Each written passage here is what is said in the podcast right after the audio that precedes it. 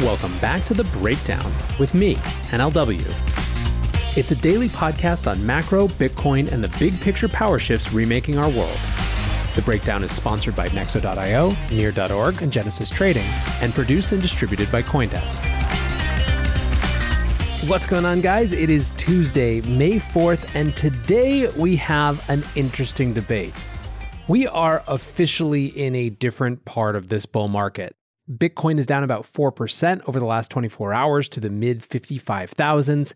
ETH continues its march, currently at $3,400, 10% up in the last 24 hours. Now, it has seemed a bit like it was finally ETH's turn to dominate the conversation. Questions like, is there a shift in institutional fund flows to ETH? How far on a journey to becoming a macro asset is it? How is it shifting the narrative of the crypto industry as a whole? All of these seem like the things that we would be talking about right now. But no. Sorry, Ethereans, you don't get to have these conversations. At least not today. Because once again, stealing everyone's thunder is the Shiba Inu themselves, Dogecoin. Doge is up like 45% in the last 24 hours. It's currently sitting at like 58 cents. Of course, people are trying to point to reasons for this. Yesterday, the Oakland Athletics announced that they were selling tickets for an upcoming series with the Blue Jays for 100 Doge, and then quickly completed the novelty transaction. Another, more plausible to me explanation has to do with the token getting more accessible. eToro on Monday announced support for Doge, citing significant demand among their 20 million global users, and this morning Gemini also announced that it will support Doge. There's also the hype leading up to Elon Musk's appearance on SNL this weekend. He did tweet out the Doge Father SNL May 8th. Now, I recently did an episode that I called Crypto's War of the Roses, and it went through the 7 factions that I believe make up this bull market. Doge I listed as a force unto itself, fully of but also outside of the rest of the market. This morning, as I watched the price of Doge soar to nearly 60 cents a coin, I asked the only question that I could think of on Twitter. Is Doge a triumph of, or a fuck you to, the crypto industry? And man, did you guys have feelings. So what I'm going to try to do is organize the answers into a few different categories and add some thoughts along the way. Let's talk about those of you who felt it was a triumph first. One set of arguments for this had to do with the idea of Doge as a gateway drug. It's a fun, accessible way into a crypto industry that tends to be pretty complex and inaccessible. In other words, Bitcoin promising sound money and censorship resistance requires an understanding of what those things mean and why they're different than today's alternative. Another category of answers here in this triumph idea is that Doge represents uncontrollability and freedom. A lot of you out there, even those who don't love Doge itself, think that it demonstrates free will. This is an asset that started as a joke that just continues to propagate. It shows in that way the uncontrollability of the crypto world. Here's how Rory Murray put it. Quote, I think it's a triumph. It's a triumph of the absolute inability for anyone to control a narrative, which is an inherently crypto attribute and strength, despite it have seemingly turned on its masters. That's the whole point. One very different triumph take that I really liked from Nathan Rudman had to do with the code and the stability of the tech that underlies Bitcoin. Rudman wrote, means that a code not maintained for 2 years, itself a copy of 2011 Bitcoin, is still running and secured. It shows the extreme security of BTC. Rain is Wetter had another Bitcoin connection as well in their triumph answer. In a world where digital gold exists, so does digital fool's gold. Looking for the best way to unlock your crypto's liquidity? Nexo.io is exactly what you need. Borrow against your digital assets at just 5.9% APR. Earn passive income with yields of up to 12%. And swap between more than 75 market pairs with the instant Nexo exchange. Try the Nexo Wallet app to get the whole 360 degrees of crypto banking. Get started at Nexo.io.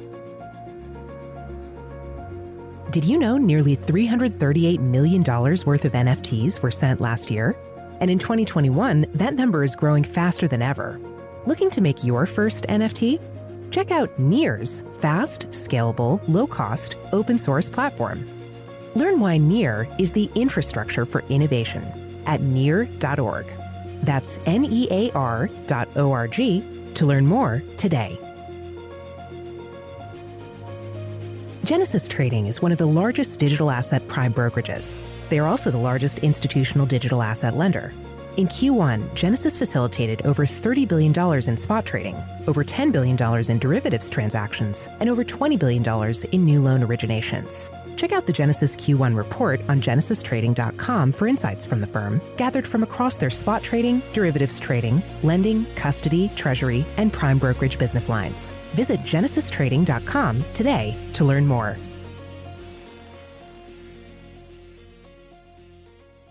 Some of you guys saw Doge as just a rag on other worse altcoins.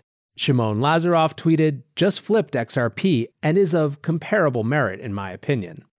Now, there were some of you that saw it as a triumph, but in its FU not to crypto, but to the traditional system.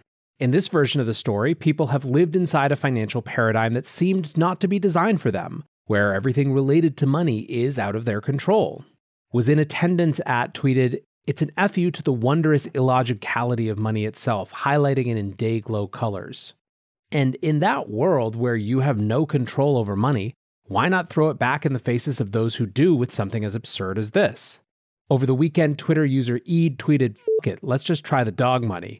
And there was a lot of that energy going around.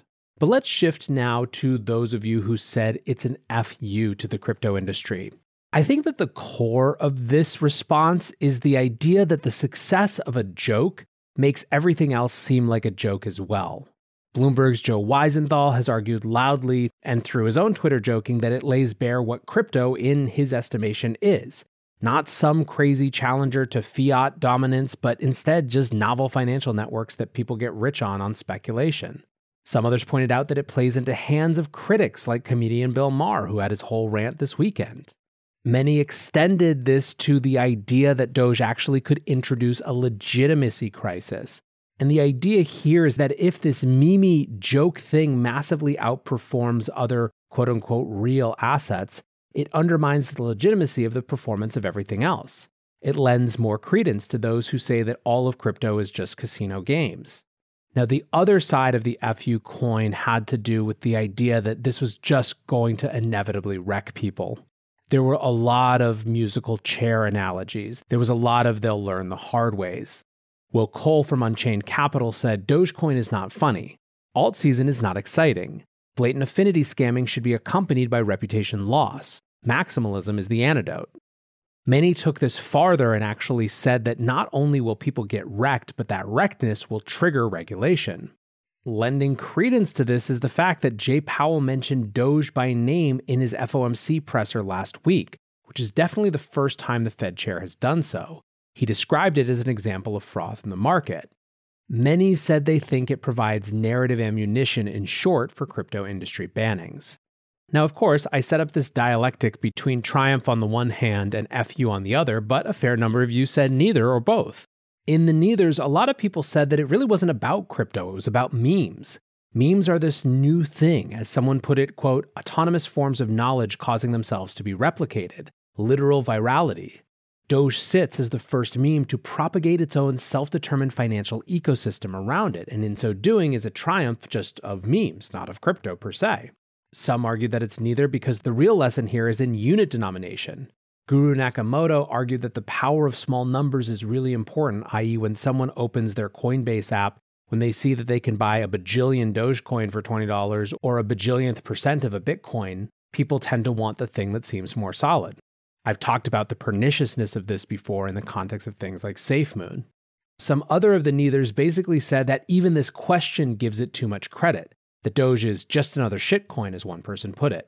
I understand that position, I totally respect it, but the amount of exposure Dogecoin gets means that it's not true practically in terms of our actual society, even if on some tech level it actually is.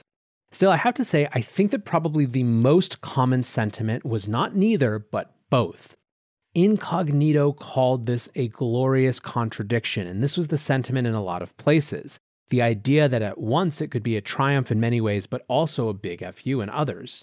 Indeed, the most liked response to my question, is Dogecoin at 57 cents a triumph or an FU to the crypto industry? Ben Hunt responded simply, yes.